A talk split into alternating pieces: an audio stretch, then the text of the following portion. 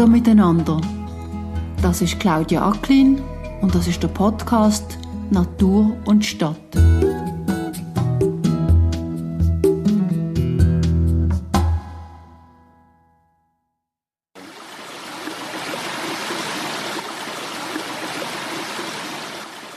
Ich finde es genial, dass das so nah in der Stadt ist. Ja, wirklich ein wildes Tier, das mit in der Stadt hauset und absolut klarkommt mit diesen Gegebenheiten da, mit diesen Tausenden von Leuten, die es täglich sieht wahrscheinlich. Und dass das irgendwie, ja, wir bringen das schon zu funktionieren, dass da der Biber und der Mensch miteinander können sein im Tele. Wer den Podcast regelmäßig lost, weiß, dass ich schon im August eine Episode zum Biber veröffentlicht habe. In der geht es ganz allgemein um den Biber in der Schweiz. In deren Episode jetzt wird ich aber über ein Beispiel berichten, wie eine ganze Biberfamilie mitten in der Stadt wohnt. Ich habe ein schampa gutes Beispiel gefunden in Aarau im Telli. Telli ist unter Stadtplanerinnen und Architekten bestens bekannt. In den 70er und bis in die 90er Jahre hat man im Nordosten von Aarau in der Flussebene von der Aare eine grosse Wohnsiedlung gebaut.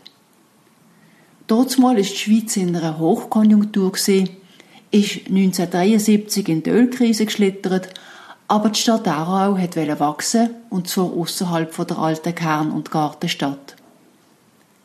Wenn ich mit dem Bus zum Treffpunkt mit dem Christian Tessini fahre, komme ich durch eine grosse Einkaufsstrasse.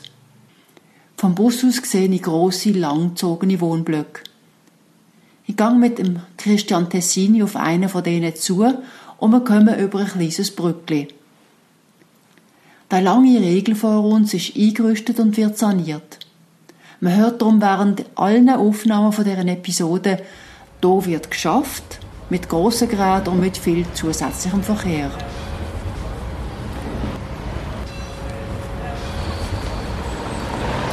Herr Tessini, was sind wir hier? Also ich sehe, da ist ein gigantisches äh, Wohngebäude, das eingerüstet ist. Was ist das genau? Das ist das Quartier Teli von der Stadt Aarau, wo 5000 Leute zusammenleben auf relativ kleinem Raum. Und hier hinten im Rücken von uns verläuft der Sengelbach, wo vom Stadtbach Aarau her dann da schlussendlich in die Aaren fließt.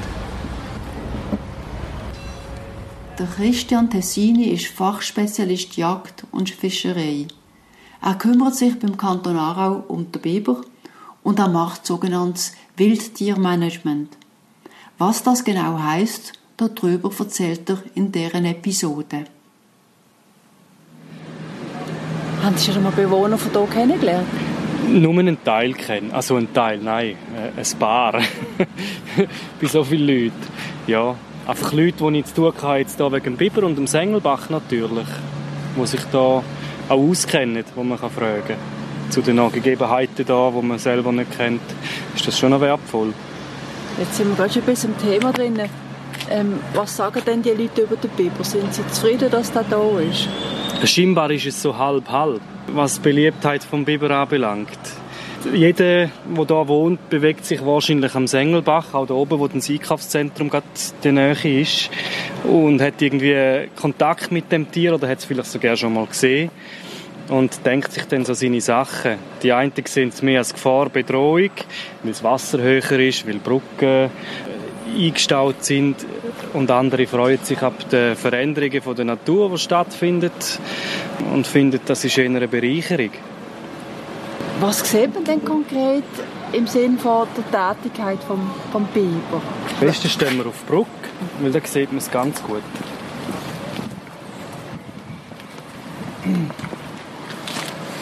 Wenn hier links und rechts vom Bach schauen, sehen wir einen ganzen Haufen Bäume, die den Stamm im Wasser haben.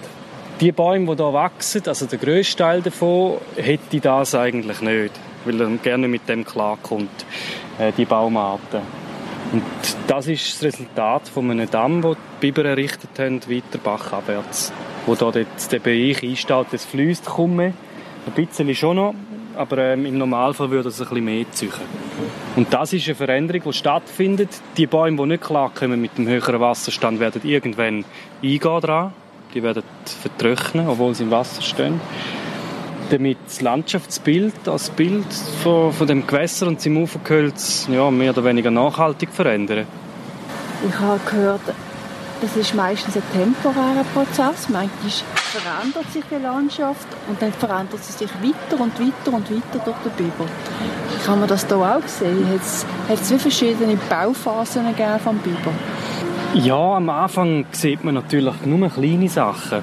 Nackspuren an Bäumen, an dünneren Sträuchern. Das ist das Erste. Nachher vielleicht kehrt mal ein Baum um, ins Wasser rein. Der wird dann drinnen gefressen oder das Holz genutzt für Damm zu bauen. Und das gibt dann schon die ersten Veränderungen. Teilweise bildet sich dann hinter diesen Bäumen, die reingefallen sind, Inseln, die dann den Bachlauf selber verändern oder sogar umlenken.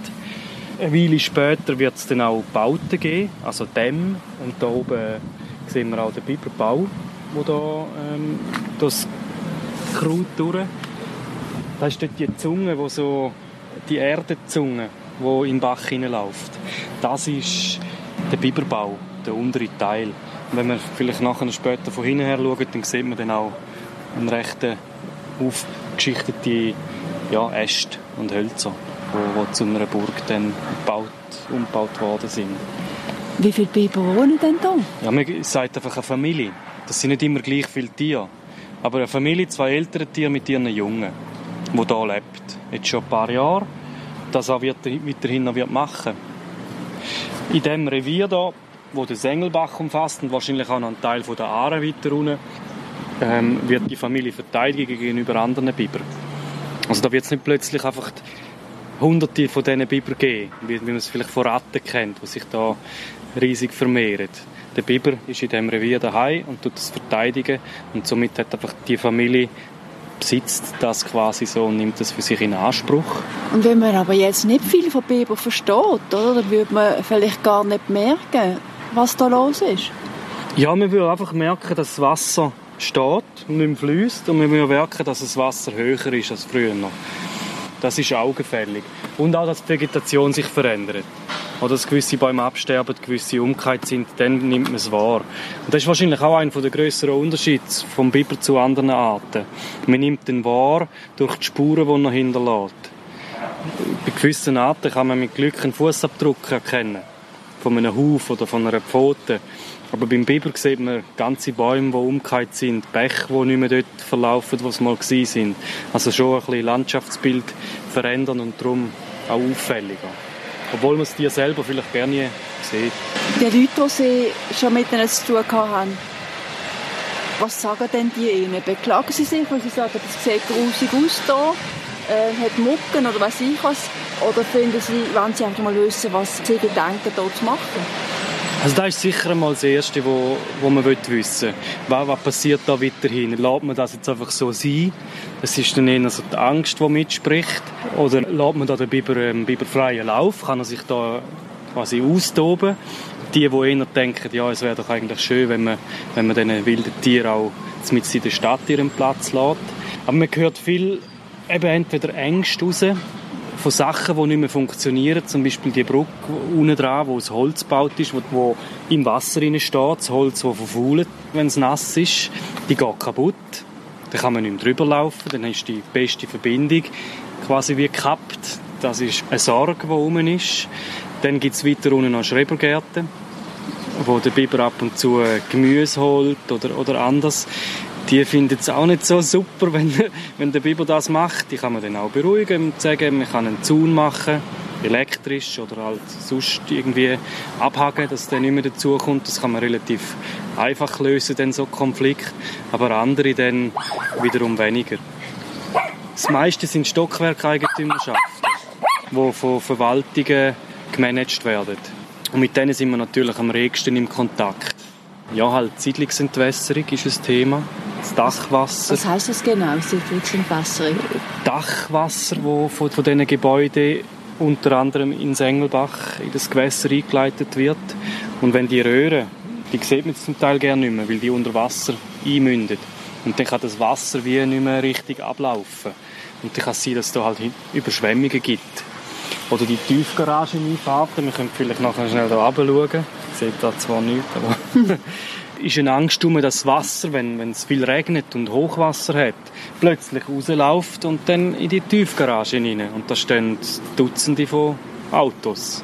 Also da ist eine Einfahrt und gerade dort durch Abbau.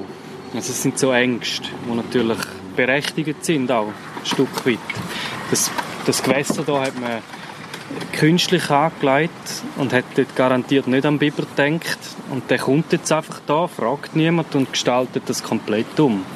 Und vom einen Tag auf den anderen löst das irgendwelche Fragen aus und Konflikte, die entstehen, wo wir von der Jagdverwaltung dann zu lösen daran interessiert sind. Zusammen mit den Betroffenen. Ja, genau. Es sind ja, es sind ja mehr zum Teil vielleicht sogar als Ängste. Es sind gewisse berechtigte Risiken, wo da sich die Leute eigentlich schon einmal ein bisschen vorwegnehmen und überlegen, was heißt das denn genau? Kann man dann Lösungen finden? Ja, Lösungen sind immer schwierig zu finden. Im Zusammenhang mit dem Biber. Es ist nie klar. Man kann nicht sagen, Schubladen auf, da ist das Problem, da lösen wir so, wie sonst immer auch. Das geht eigentlich nie. Man muss die Situation immer vor Ort anschauen und, und schauen, wie kann man es vielleicht schnell lösen, damit man einen drohenden Schaden unmittelbar kann abwenden kann. Die Situationen gibt es. Und dann eine langfristige Optik einnehmen, um versuchen, auch den Aufwand, das Problem zu lösen, zu minimieren. Oder jetzt, wenn ein Biberdamm besteht, dann kann die Lösung sein, den Biberdamm zu entfernen, damit das Wasser wieder runtergeht. Aber in der Regel ist es so, dass der Biber hat den Damm gemacht aus irgendeinem Grund und er wird ihn wieder machen. Und dann kann man permanent dann die rausnehmen. Das ist ein riesen Aufwand, wenn man das dann über mehrere Jahre muss machen und das zusammenrechnet. Das ist dann vielleicht auch nicht so eine super Lösung für die, die das machen müssen. Und dann gibt es halt Bestrebungen zu schauen, wie kann man das anders lösen.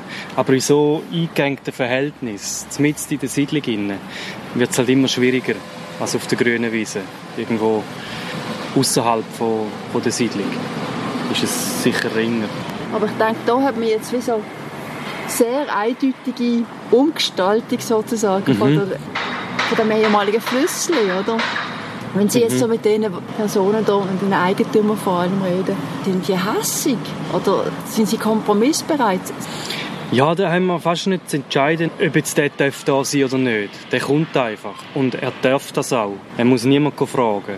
Das Jagdrecht sagt auch, dass der das darf. Sie dürfen sich ihre Lebensräume selber besiedeln. Und grundsätzlich dürfen sie auch nicht daran stören. Die Frage stellt sich wie nicht. Es stellt sich nur die Frage, wie leben wir in Zukunft mit dem zusammen da, an diesem Standort. Das muss nicht ewig so sein. Vielleicht stirbt ein älterer Teil oder beide oder sie werden alt und, und gehen oder dann ist das vielleicht temporär einmal vorbei. Aber es wird sicher auch wieder kommen. Und die Eigentümerschaften, die sind sehr bestrebt, da irgendeine Lösung zu finden.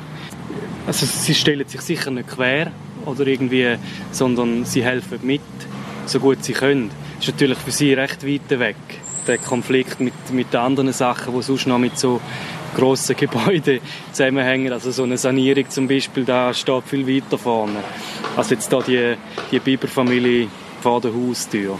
Das ist sicher, sicher auch so.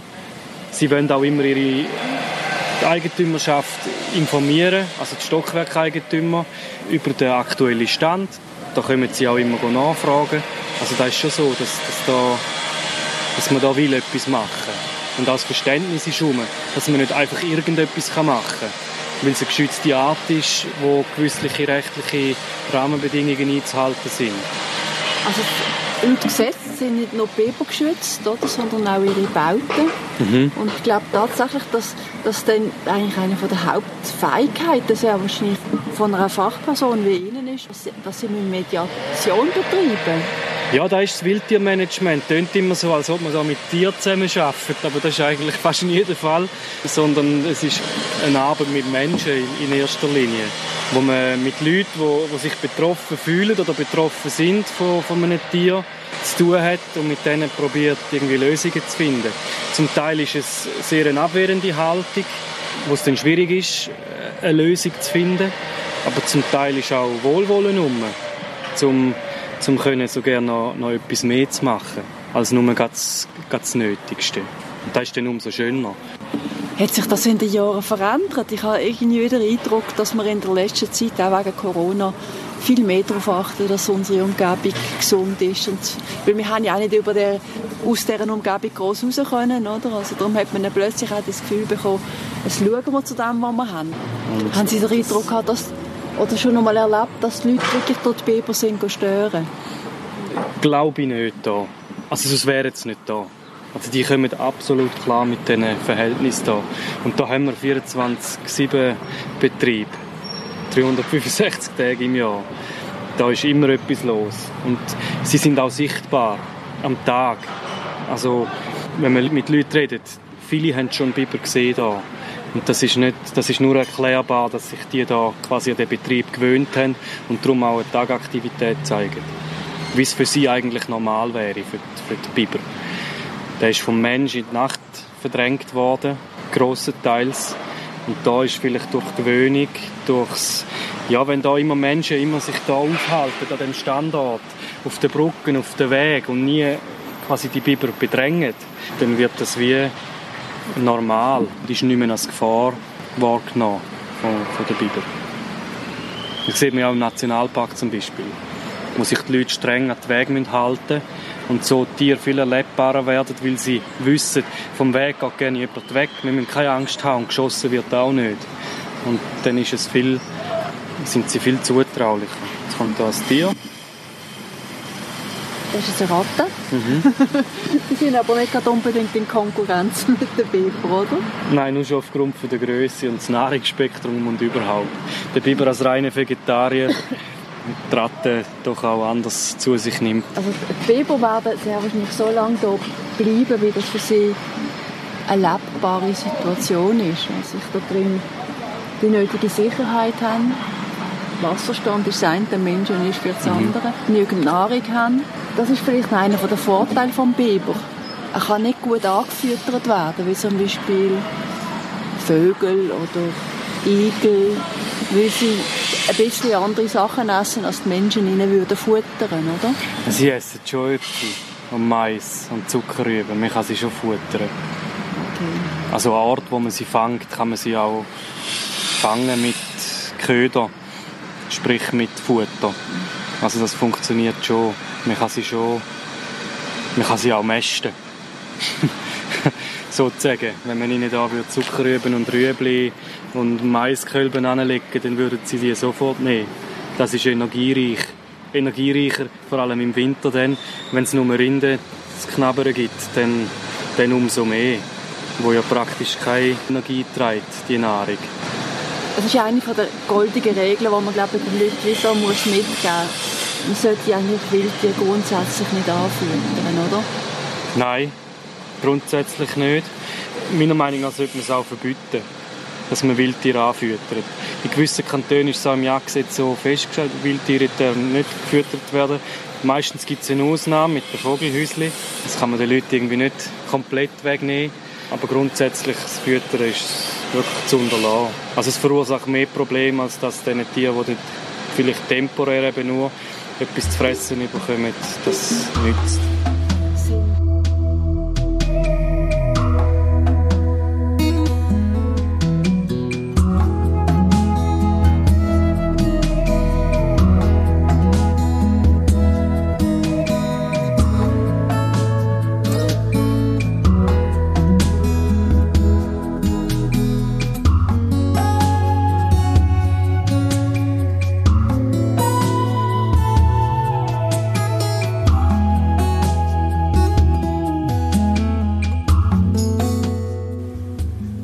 Uns auf der Weg ein bisschen weiter runter Richtung Aare.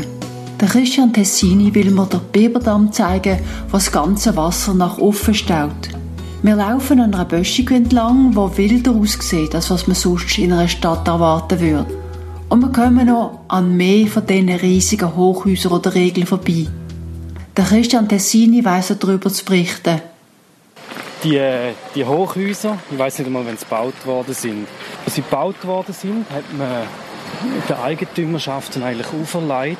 So, weil man gewusst hat, da tut man so viele Leute auf so engem Raum zusammen, dass man die soziale Komponente irgendwie berücksichtigt hat und gesagt hat, jeder hat eine Auflage, irgendwie äh, Kleintierzoo, ähm, Aussenräume, Spielplätze, Minigolfanlage, verschiedene Sachen, wo den Leuten dann helfen, quasi auf dem engen Raum zusammenzuleben, hat man schon dort mal installiert. Und darum gilt das heute, glaube ich, recht weit herum als so Vorzeigeobjekt oder Projekt zum, fürs verdichtete Bauen. Und mit drin in diesem sozusagen fortschrittlichen, fast schon urbanen Projekt haben wir hier die unordentliche Zone verursacht durch die Biberfamilie. Mhm. Einzelne Bäume habe ich gesehen, die sie schützen. Da sieht man jetzt frische Spuren auf der anderen Seite vom Bach. Die äh, hellen Steckchen, die hat er frisch angenagt. Aha, da, so, da auch. Fels hat der Mensch zwar, aber ähm, der Biber ist sicher kann ein drauf haben und hat da ein bisschen Rinden abgekaffelt. Also was wir hier sehen, ist, ist ein Baum, der so ein bisschen im Boden liegt. Der ist irgendwie mal abgesackt worden. Und das sieht man an dem... Ja, ist ab, abgesackt, ja. Und dann in Stückchen zerlegt worden und dort ist die Rinde jetzt zum Teil abgemacht, oder? Mhm, ja. Und das muss ganz frisch sein. Und was also sehen frisch, Sie? Weil es so hell ist und noch nicht trocken ganz. Also noch, der Baum hat ja noch teilweise gelebt. Also da sehen wir, der Pappel war, wo, wo er da angenackt hat. Da auch sieht man, es sind grosse Zahnspuren. Da breit, so ein halber Santi pro Zahn ungefähr. Das ist einmal auch noch so eine Möglichkeit zum Feststellen, ob es Jungtiere und Erwachsene hat. Wenn man unterschiedlich grosse Spuren sieht man da jetzt nicht. Aber es ist so eine Möglichkeit. Und halt mega einfach gegenüber von anderen Arten irgendetwas festzustellen. Also da ist jetzt ganz sonnenklar, da ist der Biber daheim. Der kommt da vor. Und bei anderen Arten kann man da stundenlang nach Spuren suchen. Der schöne alte Baum hier, auch ein Pappeln. Da haben sie unten eingehackt, damit er nicht fällen Ja, das ist etwas, wo, wo die Bewohner, wo vielleicht auch der Natur- und Vogelschutz Aarau oder ähm, Leute selber machen. Weil sie finden, hey, der Baum, das ist so ein schönes altes Exemplar, das soll er jetzt nicht nehmen. Aber das kommt nicht von der Verwaltung aus. Und es ist auch nicht ein Wildschaden in dem Sinn. Weil es ist nicht Wald da und es ist auch keine landwirtschaftliche Kultur. Und ein Nutztier ist es auch nicht. Dort ähm, redet man von, von, von Wildschäden. Und das da ist kein Wildschaden, das, da gibt es auch kein Geld dafür, von Kanton und Bund, da den Haken zu installieren. Also für Prävention sowieso nicht und, und auch nicht, weil es kein Wildschaden im, im jagdrechtlichen Sinn ist. Oder der andere Aspekt ist, ein Baum, der angefressen ist, der absterbt, produziert auch abgestorbene Äste, die dann eher oben runterfallen.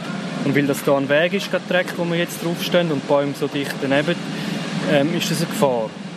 Und dementsprechend tut man teilweise die auch schützen, damit sie eben nicht absterben und nicht zur Gefahr werden. Und man hat auch teils Bäume gefällt, aus Sicherheitsgründen, die schon abgestorben sind, die schon ja, angefangen haben krank zu werden, die hat man zum Teil jetzt frühzeitig genutzt. Wenn man hier runterlaufen, sieht man so ein paar Stellen. Das ist jetzt der Biberdamm, der da den ganzen Stau verursacht. Er wird jetzt etwa einen Meter hoch sein, plus minus. Ja, und der ist schon lange an diesem Standort. Man hat auch schon probiert, ähm, ja, zur Verhinderung von Schäden, auch im Herbst, wenn Laub kommt, wenn es noch höher aufstaut, haben wir den Damm auch schon rausgenommen um den Wasserstand abzusenken. Aber die Biber haben das mit fast sofort gerade wieder repariert oder, oder neu gemacht. Das also ist offenbar sehr wichtig, da, dass es da einen Biberdamm hat für die Familie da. Ja, es ist sehr wichtig, um schönes Wasser zu stauen, oder? Und ja. dann wäre der Eingang zu ihrem Biberbau dann plötzlich über, im, über, über, Wasser. Ja, der wäre nicht mehr im Wasser, unter Wasser. Und auch Schwimmen ist dann schwieriger, weil der Wasserstand halt tief ist. Das ist der zweite Grund. Also im Grunde sind das ein bisschen wie eine Feuerwehr, oder? Wenn da etwas passiert, dann können sie und reparieren. Ja, sie nicht reagieren. Nicht Sandsäcke aber dafür nicht Nein, nein. ja, Äste, Bäume, Schlamm, Stein, Laub zum Dichtmachen.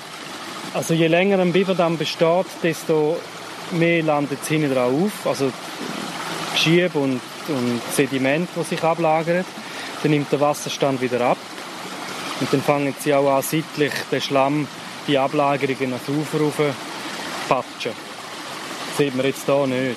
Aber an anderen, vor allem kleineren Gewässern, da haben sie ja genug Platz. Also geht es auch entsprechend ein bisschen länger. Haben Sie oder können Sie beobachten, dass jetzt haben ja eigentlich, die Biber haben durch dieses Biotop kreiert. Haben Sie, Mhm. können Sie beobachten, dass da jetzt Biodiversität zugenommen hat? In dem haben wir uns so noch nicht können beobachten Also man hat es auch nicht explizit angeschaut. Wir müssen wie verschiedene Artengruppen durch Experten kartieren lassen zum richtigen Zeitpunkt, um das können feststellen. Im besten Fall hat man das schon vor der Biberankunft gemacht, um einen Vergleichswert zu haben. Haben wir jetzt hier nicht gemacht. Wir machen das schon, also vom Kanton aus, aber jetzt nicht an so Ort, wo man bisschen ja, wo es halt zu viel Konflikt gibt, wo man die Situation unter Umständen muss wie kaputt machen und uns dann nicht länger kann bestehen lassen.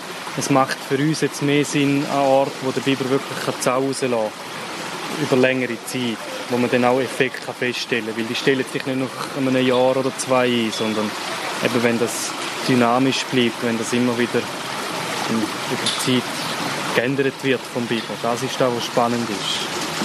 Dann für andere Arten. Gibt es denn einen Ort im Kanton Aargau, wo der Biber dürfen einfach sagen, Sau rauslassen? Ja, es gibt schon der ein oder andere. Es gibt wenig. Aber das ist auch aufgrund von der Siedlungstätigkeit. Oder, ja, man hockt halt sehr nah an diesen Gewässern. Es gibt praktisch keinen Bach im Aargau, der nicht einen Weg nebendran hat. Außer im Wald vielleicht.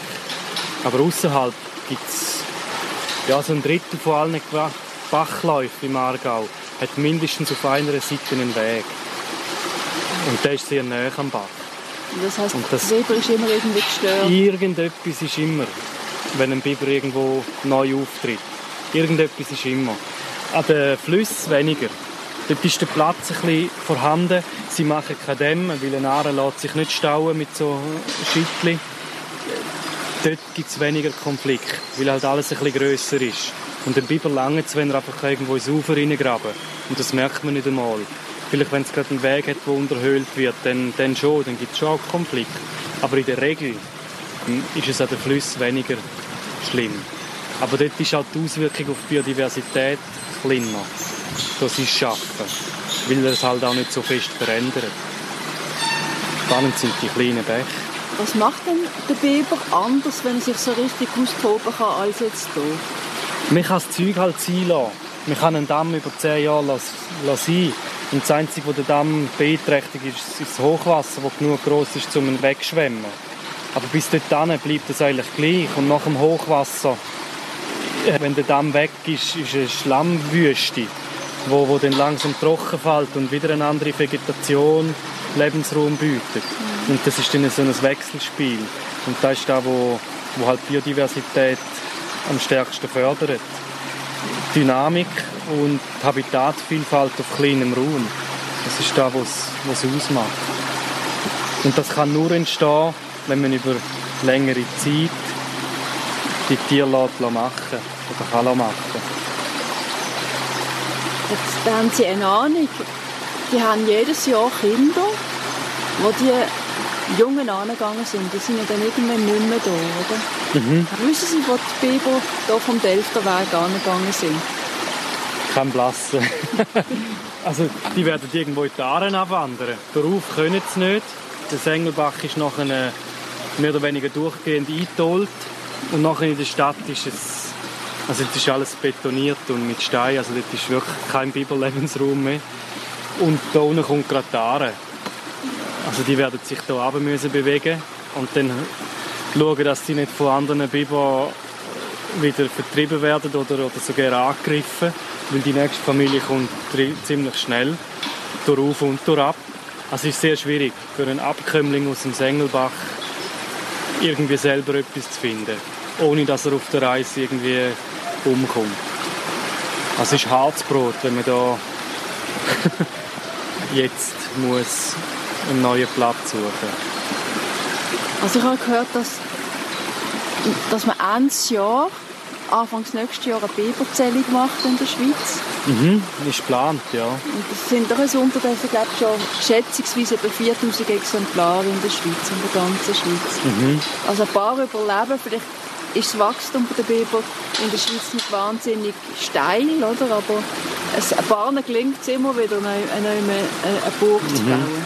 Ja, die Steilzeit ist wahrscheinlich jetzt fertig, wo das Wachstum wirklich stark zunimmt. Jetzt sind wir mehr so in der Abflachungs-, Normalisierungsphase. Ähm, also sicher im Aargau. Da hat es jetzt nicht mehr unendlich viel Platz. Es gibt noch ein paar kleinere Gewässer, wo, wo sie könnten besiedeln aber die größeren Bäche in den Tälern und die Flüsse, die sind komplett und durchgehend besiedelt, mit einer Ausnahme Zuren. Zuren, die hier unten in die Aare mündet und dann bis in den Sempacher See hochgeht. Dort gibt es noch nicht viel wieder, also im Aargauer Teil. Aber irgendjemand tönt das für mich noch beruhigend. Oder man kann ja wie sagen, es gibt eine Koexistenz zwischen Biber und Menschen aber es ist ein begrenztes Wachstum noch möglich. Aber Koexistenz pendelt sich irgendwann auf einem gewissen Niveau ein, so dass die Tiere überleben. Ja, ich gehe jetzt auch davon aus. Also wenn wir unseren Job gut machen, sowieso. Wenn man das irgendwie ein bisschen im Griff hat und nicht immer zu Ungunsten vom Biber muss entscheiden. Wenn man ihn auch mal ein bisschen sein lassen oder vielleicht temporär sein und nur im im äußersten Notfall muss eingreifen, so Sachen, das, das hilft sicher. Und er, er braucht ja nicht viel, eigentlich. Dunkt es mir jetzt. So ein Sengelbach da Langetem, da ist nicht links und rechts äh, das Naturparadies. Das Gewässer da Langetem, da sind sie jetzt schon genug lang und können die Familie ernähren mit, mit diesen Gegebenheiten da. Ich glaube schon, dass das funktioniert man kann sie auch ein Stück weit plagen und, und durch das nicht unbedingt wieder ausrotten. Also zum Teil hat so Befürchtungen, wo wir sind. Wenn man da Dämme rausreißt, dann geht da nicht alles kaputt, sondern es, es gibt Möglichkeiten auf allen Seiten. Also man kann einerseits, eine Taktik ist, man lässt ihn in Ruhe mhm. und beobachtet einfach. Das wäre meine Lieblingstaktik. Aber ja, und dann gibt es manchmal noch andere Taktiken, wo man leicht muss eingreifen muss. Wenn zum Beispiel der Damm zu hoch wird, dann muss mhm. man wieder ein bisschen oben abholen. Mhm. Und es gibt schon auch noch so etwas wie aktiv schützen, oder? Ja, halt ein Stück weit ist das auch bedingt durch die rechtlichen, die rechtlichen Rahmenbedingungen. Ähm, weil sie ja geschützt sind, die Bauten, sind sie auch und dem, also im Prinzip der ganze Lebensraum muss man da wie auch eine Interessenabwägung vornehmen, bevor man die Dämme entfernt oder Bauten wegnimmt. Also es muss immer irgendwie zuerst in eine Waagschale geschmissen werden, alle Betrachtungen, und dann tut man entscheiden. Man kann das gerne nicht einfach so machen. Zum Teil ist es relativ klar oder sonnenklar, Damm muss Damm drinnen lassen. Und zum Teil ist es äh, bis zuletzt noch nicht klar, was jetzt eigentlich schlauer gewesen wäre. Ich habe gesagt, Lieblingstaktik Silo vorher. Das hat schon auch einen, noch einen weiteren Grund. Also nicht, weil ich es schön finde, dass der Biber hier kann und man ihn kann sein sondern auch, wir merken jetzt vielfach, sobald man anfängt eingreifen, sobald man anfängt irgendwelche Veränderungen vornehmen und das Gefühl hat, wir, wir können quasi einen Biber auch zuvor kommen oder ihn irgendwie lenken, dann ist das meistens, kommt irgendwo eine Retourkutsche. Und der Biber macht und reagiert irgend nicht so, wie man sich vorgestellt hat. Und dann ist man die ganze Zeit und immer wieder dran am Basteln, am die Situation irgendwie aus Menschensicht im Griff zu behalten. Und das ist meistens... Ein Beispiel für so eine falsche Massnahme, die Sie getroffen haben? Ja, gerade da. Der Biberdamm, der erste, den es hatte, war recht weit oben. Also dort, wo wir am Anfang miteinander geredet haben. Und da hat man probiert, mit einem Rohr durch den Damm den Wasserstand zu regulieren. Dass, wenn er quasi auf den Damm aufschichtet mit noch mehr Holz, dass das Wasser einfach durch den Damm durchgeht, durch das Rohr. Und das hat er nicht akzeptiert. Er hat dann einfach weitere Dämme und nicht nur einen, unterhalb von dem rohrtrainierten Damm gemacht. Und gesagt, hey, nein, so nicht. Ich will jetzt da einfach meinen Wasserstand und den machen wir mal nicht kaputt. Und auf das aber hat man dann probiert und gemacht und schlussendlich hat sich dann die Situation da eingestellt mit dem Damm da und das ist offenbar da, wo, wo gut ist. Und darum finde ich, je weniger, dass man da muss an dem Damm etwas eingreifen, desto besser. Weil das scheint so eine, eine gute Situation zu sein. Und wenn wir da anfangen umzumachen, dann wird es wieder irgendeine Reaktion geben, die wir nicht wissen, die nicht absehbar ist. Die dann vielleicht eben schlimmer ist als die so halb schlimme Situation vielleicht. Aber was ich jetzt toll finde an diesem Damm ist, dass er doch an zwei Stellen das Wasser eigentlich durchlässt. Oder? Wird nicht völlig auf, aufstauen. Ja, kann natürlich noch sein, dass da Leute etwas gemacht haben. Das dürfen wir nie ausschliessen. Vor allem nicht da, wo es so viele Leute hat. Wo dann Leute vielleicht selber etwas... Also da ganz am linken Ufer, von uns aus gesehen recht, rechts, sieht nicht nach gezielt vom Biber offen aus. Sondern es sieht mehr nach ein paar Stecken weggenommen vom Mensch aus. Das gibt es immer wieder. Ich habe die Aufnahmen nur wenige Tage vor der Überschwemmungen und der dicken, rissenden Flüsse im Sommer aufgenommen. Ich habe mich darum gefragt, ob das Wasser die Biberdämme mitgerissen hat. Das ist schon an ein paar Orten in der Schweiz passiert, aber der Christian Tessini schreibt mir später dazu, dass die Biber am Sengelbach zum Glück kein Problem bekommen haben. Wir gehen noch mal ein Stück weiter zur Biberburg. Gehen wir dann von ab dem Jetzt gehen wir Biberbau? nochmal Ja, ich würde schon sagen, ja. Das ist der Ruf. Da geht es dann runter in die Aaren, oder? Ja. Also es hat da schon noch mehr Dämme. Aber man sieht sie nicht mehr so gut. Und dort ist also zum Teil sieht es aus wie auf der anderen Seite vom Ufer das Gestrüpp. Und warum hat er das, warum hat er dort noch mehr dran gemacht? Ah, dass er kann schwimmen Von der Aare her bis zuoberst. Und nicht muss laufen. Er leitet so Nahrungsfloss an. Also so Stecken, die er dann meistens in dem Bereich vom Eingang von seiner Burg, Bau, anleitet. Insbesondere im Winter, wenn sie sich von Gehölz ernähren, fast ausschließlich. Dann sieht man das ab und zu. Einfach so als Vorsorge. Wenn jetzt das Gewässer würde zufrieren, wenn man nicht mehr schwimmen kann, wenn es gefährlich ist, dass die Nahrung mehr oder weniger nah und genügend verfügbar ist.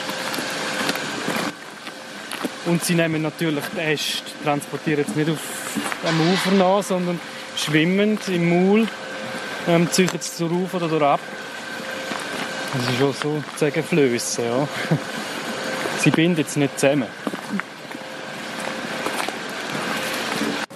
Da ist er. Also es ist alles aufgeschichtet. Da, ist nicht, da hat nicht der Mensch hier runtergekippt. Die ganze Äste hier. Und vorher ist es einfach so, so runtergegangen gerade. Mit einer riesen... Das ist eine der grössten im Aargau. Burgen. Und effektiv auch eine Burg. So kennt man fast nie. Meistens machen sie einfach in die Aufböschung ein Loch und dann die Wohnhöhle dort rein. Und, Und- das ist nur, Gibt's- eigentlich wenn das Ufer flach ist, dann gibt es die aufgeschichteten Äste. Okay, also sie machen Burgen, wenn sie wollen, eigentlich auch ihren Bau schützen. Also Ja, der Bau, ist, der Bau ist in der Burg drin. Also die Burg ist der Bau. Und das müssen sie machen, weil das Ufer flach ist. Wir können es nicht einfach in die Böschung rein und dann dort in die Wohnhöhle rausgraben.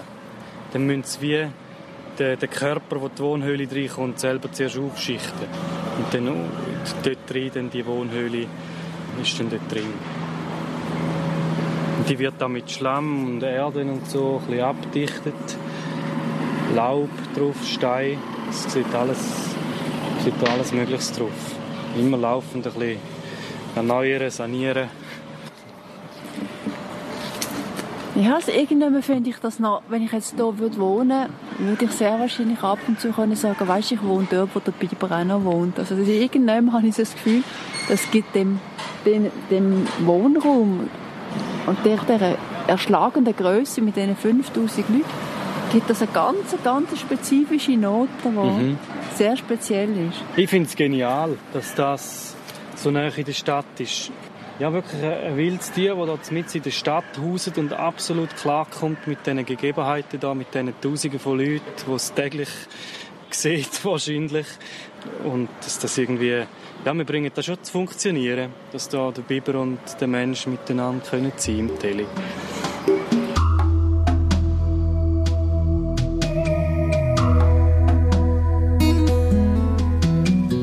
Ist wieder ein Erfolg von der Natur und Stadt und ich hoffe, dass es Ihnen gefallen hat. Ich danke Christian Tessini recht herzlich für seine Zeit. Ende dieses Jahr, Anfangs nächst, findet in der Schweiz eine Bibervolkszählung statt. Dann werden wir mehr wissen, ob das Hochwasser der Biber geschadet hat. Mehr Informationen dazu finden Sie auf meinem Blog.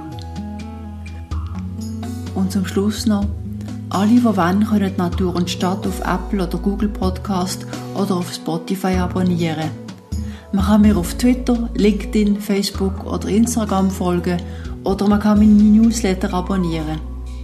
Alle Informationen dazu finden Sie in meinen Show Notes. Wenn es Ihnen gefallen hat, dann bitte weiterempfehlen. Ich würde mich freuen, wenn Sie auch das nächste Mal wieder zuhören.